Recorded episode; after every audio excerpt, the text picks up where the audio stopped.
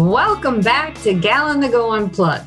My guest today is Ashlee Harris, a Texas native with a bold voice true to the Gal on the Go mantra. Ashlee uses comedy and sci fi to express beautiful and gritty truths about the Black experience in America. She began writing at eight years old and then added producing to her passions one of her short films was screened in the 2018 South by Southwest Austin School of Film Student Showcase. Her romantic comedy, The Electrics, was selected for the web series category in the 2021 American Black Film Festival. And her first feature film screenplay, After Exodus, landed in the second round of the 2022 Austin Film Festival Screenplay Competition. Woo! Hi, Ashlee. Hi, Kimberly. How's it going? Great. Thank you. Thank you so much for coming on Unplugged. How are you today? I'm doing well. I'm doing well. How are you? I love it. Well, uh, I'm well, thank you. And I know people are going to be very excited to hear about these cool projects that we just have to share more about. So let's start with your web series, The Electrics. The Electrics follows Lucky, an impulsive young Black woman looking for love, whose world is turned upside down when she's electrocuted and gains the gift to read other Black people's minds. How did your idea for that romantic sci fi web series come about? So it kind of came about really from two different avenues. One is for a time I was young and dating, and Austin is, you know, a predominantly white city. It has a very small Black population. At the time, it was like 8%. And so, as a Black woman looking for Black love and trying to find a Black partner, it was really challenging and I did try to experiment and, you know, do interracial dating. And oftentimes I just ended up having these very almost cliche interactions that were just really awful at the time, but they ended up turning into something really comedic. A lot of just really oddball strange guys that you would be like, why are you on a date with a black woman? Are you are you sure this is what you want to do? No, also sometimes fetishization, a, a lot of just a lot of craziness but it, it always turned into really i think something that was very easy to turn into comedic moments. And so just all of the different stories and experiences that i had of, of dating in austin i felt like was something that i started to hear similar stories from like my girlfriends and just people that I would meet of just like how hard it is and how much of a challenge it is, partially because of, of that, like the small population, but also because Austin has this bit of um, it's called like Peter Pan syndrome, where because it's like a college town in a sense, still, there's this bit of, you know, guys not necessarily wanting to grow up and commit. And so that also leads to a lot of challenges, a lot of like, you know, Netflix and chill and that whole thing. So it just a lot of common stories. And I felt like there was a lot of richness to tell there and the kind of just the different experiences and stories about dating here. And then also for me, a lot of my work, which you mentioned, is really rooted in telling um, stories around the Black experience and really centering the Black experience. And so, one thing that I've always felt like is a thing that's a shared across uh, our culture, no matter really what state you come from, is like if you're in a room as a Black person and you see another Black person, like there's kind of this like inherent just like knowing that of like okay like you and i have some kind of shared experience. Almost this bit of like telepathy in a sense of like you don't even have to say anything. It's just like it's known right? You just see them and be like okay i, I like i kind of already know. And i just thought that there was something interesting there. And being a sci-fi lover of this is the idea of like taking that um, more abstract concept and turning it into a reality of being able to actually read people's minds and then it being specifically other black people's minds you could read. And so that idea was something i always kind of thought was was fun and interesting. And so i really just merged those two stories together to tell the larger story of the electrics. I love that because it's fresh and you know you you you you took something and you know with that twist on it so it's not like okay here's a re- another like relationship show or another like comedy relationship show that's very cool now I know, okay, so I know this is important to you. You said in the past that having a Black crew is very important to you, and the Electrics features an all Black leading cast, 80% Black and Brown. The music for the pilot was produced, written, and performed by Black music artists and a Black owned studio. Can you please share your whys behind this? Because I think that's really important. Yeah. So uh, for me, it's one of maintaining like the authenticity of the story. You know because the full the cast is all leading black cast because all of the stories that are being told are from the the black pov i felt like it was really important to maintain the authenticity of of the story and of the characters. And that gets into when you're thinking about crew, for instance, lighting. That's a really big thing and has been a really big problem in the industry of like like lighting not looking well on black actors all the time and it's because the people that are doing the lighting are not making those considerations of the skin and the different tones of the people that they're lighting so something just like in that one line of, of people in the crew of having people that are already thinking about black people because they are black or they're, they're brown they're used to working with those type of actors is how we maintain like the, the authenticity and the beauty of the story. And also for me, it's important to give people opportunities because, again, like Austin doesn't have a large Black population. There aren't going to be a lot of opportunities for Black cast and crew in the area. So if you know you're a Black actor and you're looking to star in a role and star in a role where there's like majority Black cast, like those opportunities are going to be a lot slimmer in Austin compared to if you lived in a different city. And so I really wanted to just be able to provide working opportunities for people of color, um, especially just because in general, there's a lot of stigmas and discrimination that is still rampant in, in any industry, you know, from an employment perspective. And so being able to uplift um, people of color and continue to provide creative opportunities for people in my community is, has just always been something that is really important to me. So we we were able to do that, you know, for the most part. It's still kind of hard because like I said, the numbers aren't always there. So sometimes we got to pull people from Dallas and Houston and San Antonio or wherever. But it, you know, that is something that we prioritize in the work that we do of trying to pull in all these people to build this really like said um, authentic experience and and inclusive and diverse um, experience. I love that. I think that your mindfulness of that is incredible. Like, from a genuine perspective of the show, you know, just supporting the culture. I never would have known about the lighting or thought about that like an element such as lighting uh, that's such a incredible thing to be educated on and i can see why that would be important like you know you want something to be quality because you've put your heart and soul into you know writing the story and producing it. You don't want it to then like fall short in any other area with like bad lighting or other elements. And that being important due to the skin color like i think that's wild. Like i never would have thought of that. Mm-hmm. so thank you for sharing. Yeah, of course. Okay, so your show was nominated for Best Web Series by the American Black Film Festival. What aspect of that nomination is most meaningful to you?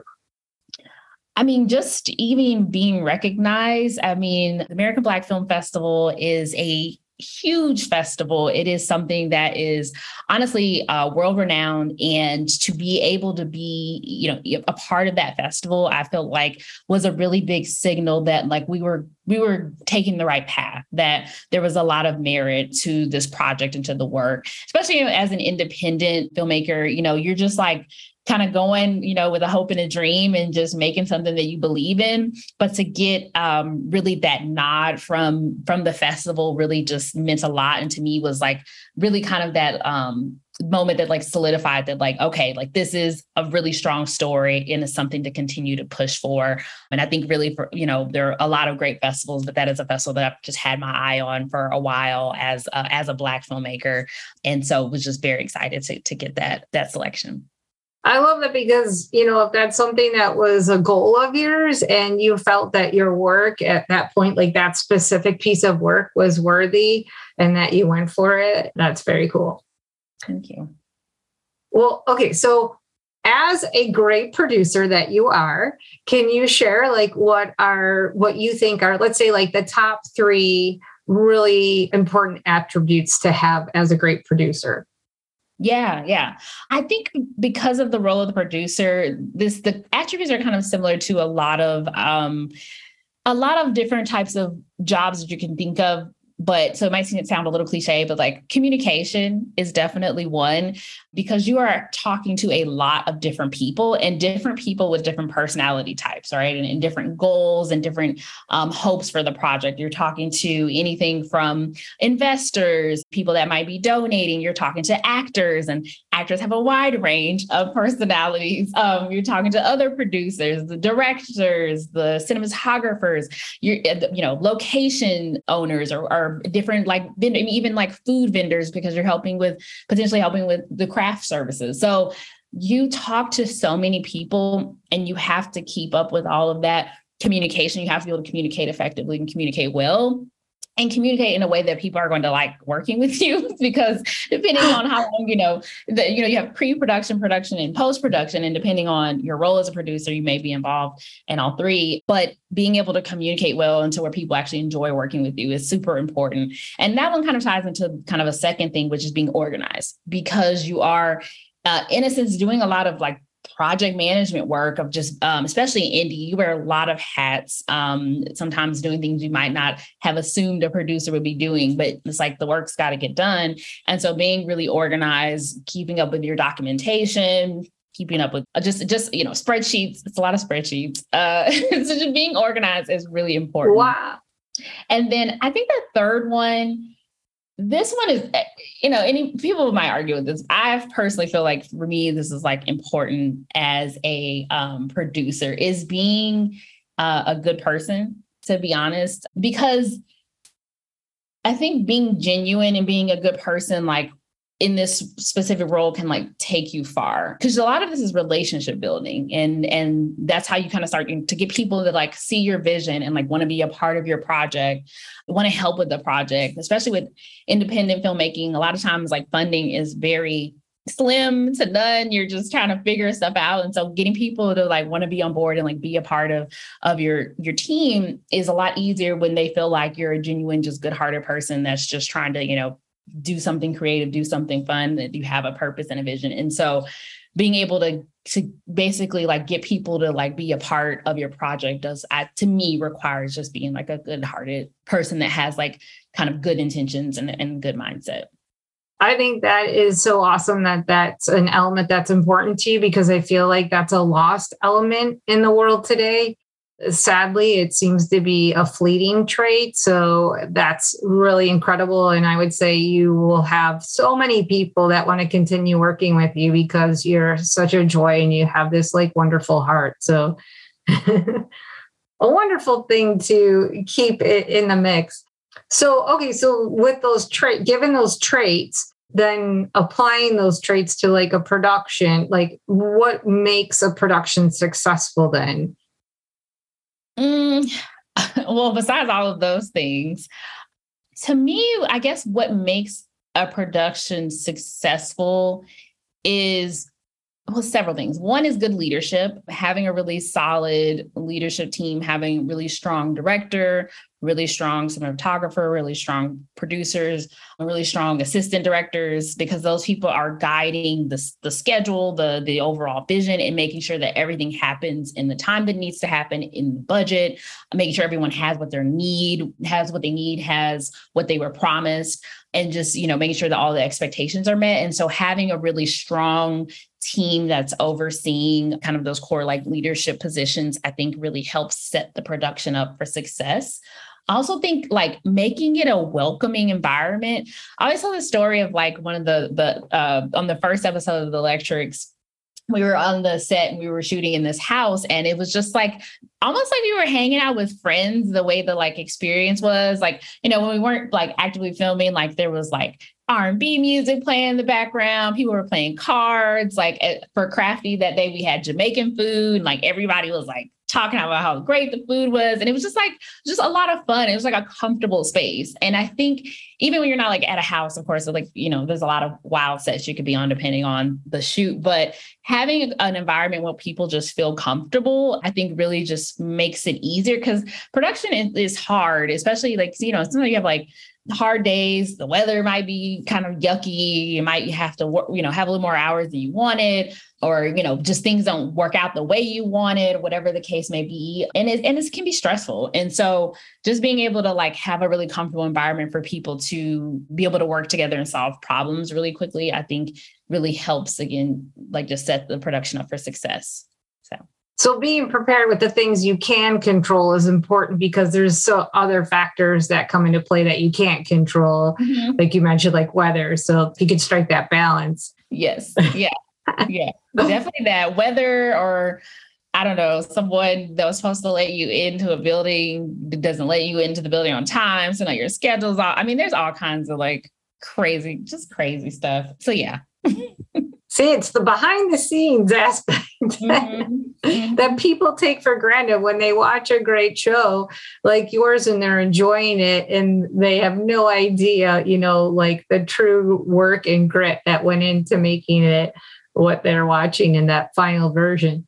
So, you know, to your credit, you're doing this project and it's a budgeted project. And have you ever found like, you know, with limited funds, do you have to make tough decisions like things that have to be cut and what would be things that you would cut and what are some things that are like deal breakers? Like you would never cut let's say on the quality of the actors but you would cut on the quality of the craft food or something. Right. So I, I remember when i i think it was like my first short and i i don't I don't think I was over crafty, but I was having a conversation like during like one of the meals with one of the actors, and they were just telling me about how mm, big of a deal crafty is, and but some productions tend to skimp on it, especially with independent productions, and how many sets they had been on, and they just had like like ham and cheese sandwiches and like you know just like lunchable esque food for adults what? and just, and it yeah like because it's like oh we can just cut on crafty you know it's like oh we just go grab some stuff from you know the grocery store and like keep it cheap which is like yeah that's a place that you would like think oh we can cut here because it doesn't affect like the quality of the film per se but I, that always stuck with me and so i made it a point that i was like whenever i have you know like my productions like going forward like i'm going to have like incredible crafty that is a must. And so i never skimp on crafty so i make it a point to either hire like black caterers and chefs like that's usually like my first goal or find like black owned restaurants that i can get catering from. And if I can't do that, at least get catering from like restaurants that like people actually like to eat and like local restaurants too. So I try to also like patronize like local Austin restaurants, but that's like it's like good food that people are like excited, like, oh, you got such and such today. Like, cool. You know, so I don't I don't like skimping with crafty. So like if I was going to cut anywhere, it's usually like I'll try to find like props uh, like in a cheaper way. Like can I we can go to like the uh you know, the thrift store and find some props or, you know, find like some stuff that people already have. Sometimes we'll just like ask people like, do you have such and such, you know? Use your like, resources. yeah, exactly. Yeah, that kind of approach. Sometimes with wardrobe, like you can skimp there a little bit because sometimes people have things already, still have to buy some some items, or sometimes the stylist will have things already, so that helps.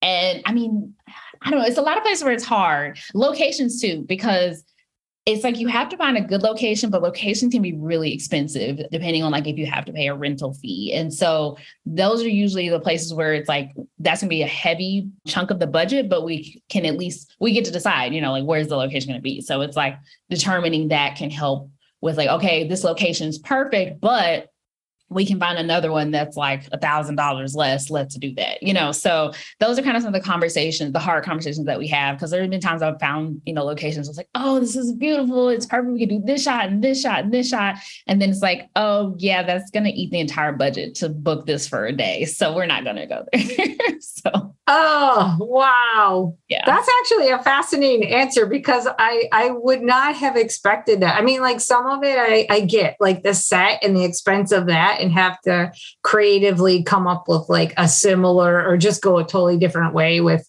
the environment that you were thinking for the scene. But I, I guess I never thought of like the hangry actors and how that's an important element. You would not cut that. Yeah, no, you want to keep your your crew, your cast and crew happy, and you know they remember that. They, you know, it seems small. It's like oh, it's just food, but it's like you know, food's important. Food's a part of social gatherings, interactions. So people remember if you have good crafty or not on your set. And it, then it kind of helps with inviting them back to other productions. So well, as a fresh producer, you know, like you mentioned, wearing many hats and you have to be mindful of your budget, like, you know, but like how do you creatively go about like so you came up with the idea for the electrics and you you know you're thinking of all the elements of involved right? And like what that cost would be. And you know hopefully one day soon like that's like I, I don't know if like spielberg even has like you know worries about his budget at that level. But like so what about that do you you know say this is how i have to go about getting the funds for the production like, yeah. is it GoFundMe? Is it private donors? Yeah, so uh, it's a mix of things. So for the pilot episode, I, and honestly, it was just like people being willing to like donate their time. Uh, it was really me pitching the story and the vision and being like, here's the idea. I feel like in order to actually get funding for this project, it's going to have to go from the script to the screen. Like there's going to have to be something tangible for people to see and react to in order to be able to sell the idea of, you know, funding for the rest of the season. And so I really just got people, you know, that were interested in the project and interested in working on it, um, really to donate a lot, you know, their time and and different, you know, materials and such for the first episode. And then I had saved money. And so just self financed so that we had great crafty and, you know, all the other things. But a lot of the like cast and crew really were just like, you know, we just want to be a part of the project. And so that helps us get the pilot done. And then with the second episode, so that one was a mix of crowdfunding and then um, saving. So it was right when we were like thinking about starting to go into pre-production for the second episode is when COVID hit. And so we went into quarantine and so the, no, nothing was being filmed. And so the silver lining in that was that I was like, well, I got time to save money. so, so I was saving money up until, you know, finally got to a place that we could actually start filming again comfortably. And then, you know, we went into pre-production and then eventually, so then by the time we actually even got to film, you know, which at that point, I think that was like maybe two years later or something like that. By that point, then I had saved up enough to end, end with the crowdfunding to actually fund the second episode.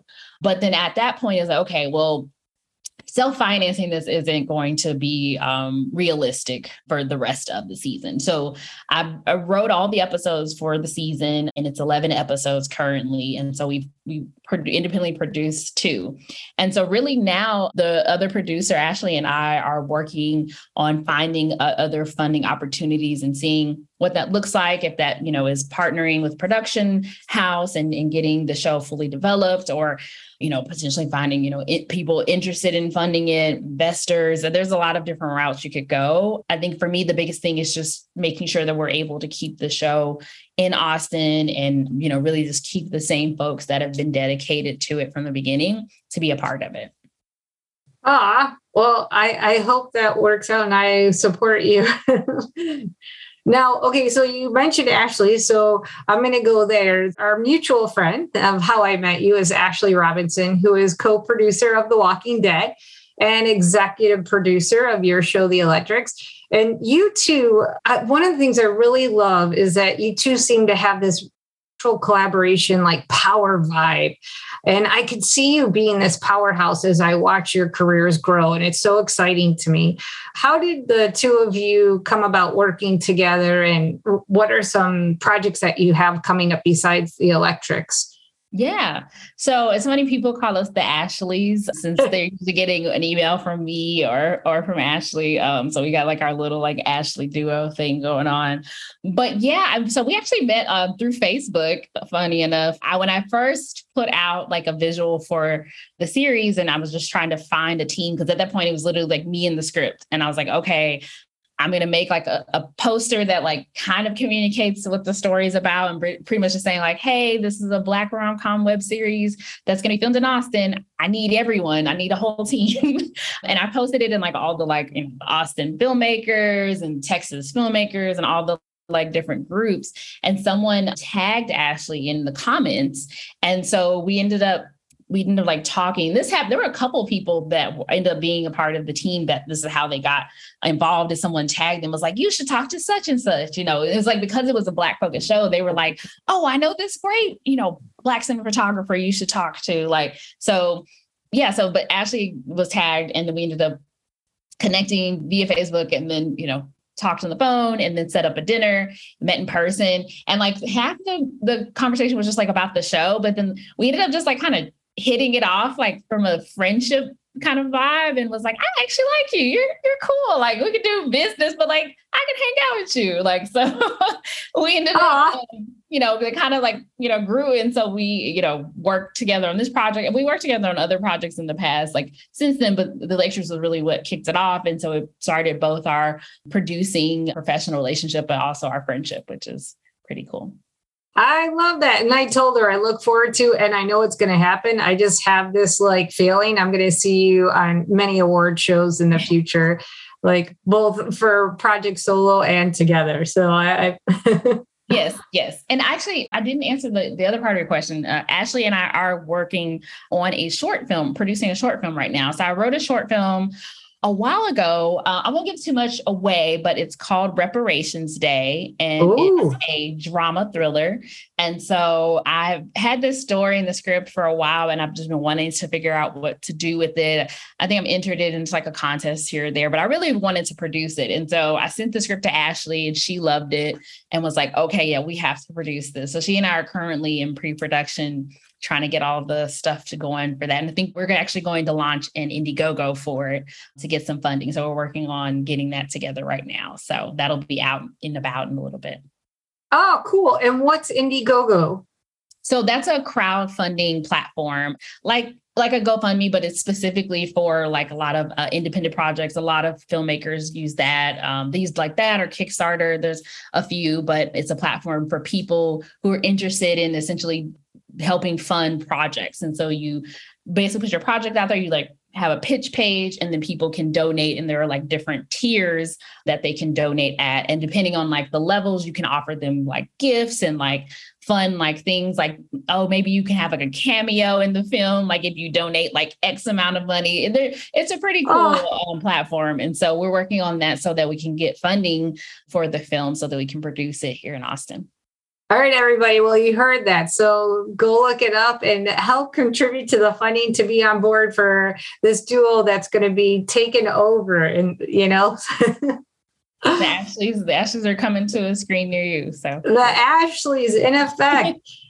no, you okay. So you mentioned writing the screenplay that you you know you presented to her about doing as this next project. Which thank you so much for the exclusive to unplugged listeners.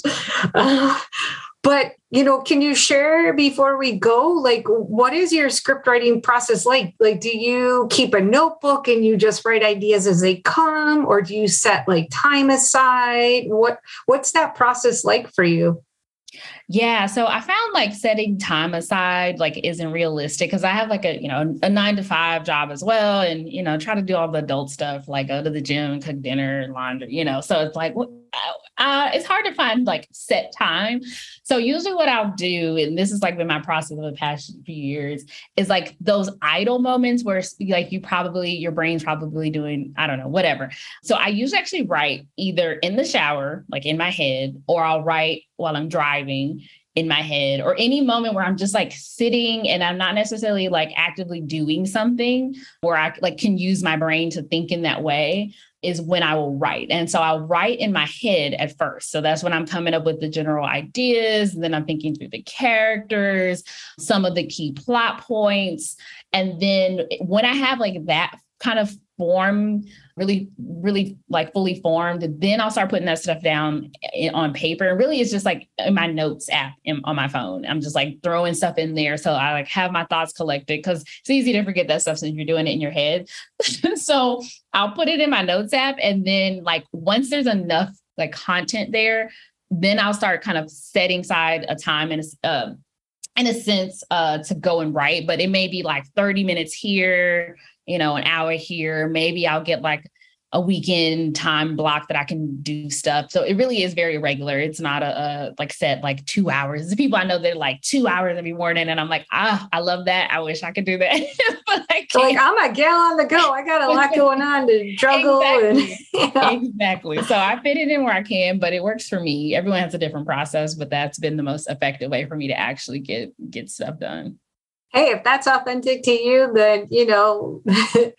well, okay, so what you know given you write these different scripts right for these productions have you ever known like and this might be like an unfair question like too early to say but you know like you just feel like oh this is a good one like this is going to be big like this is my favorite or or maybe your favorite isn't the one that necessarily is the big one you know? Yeah.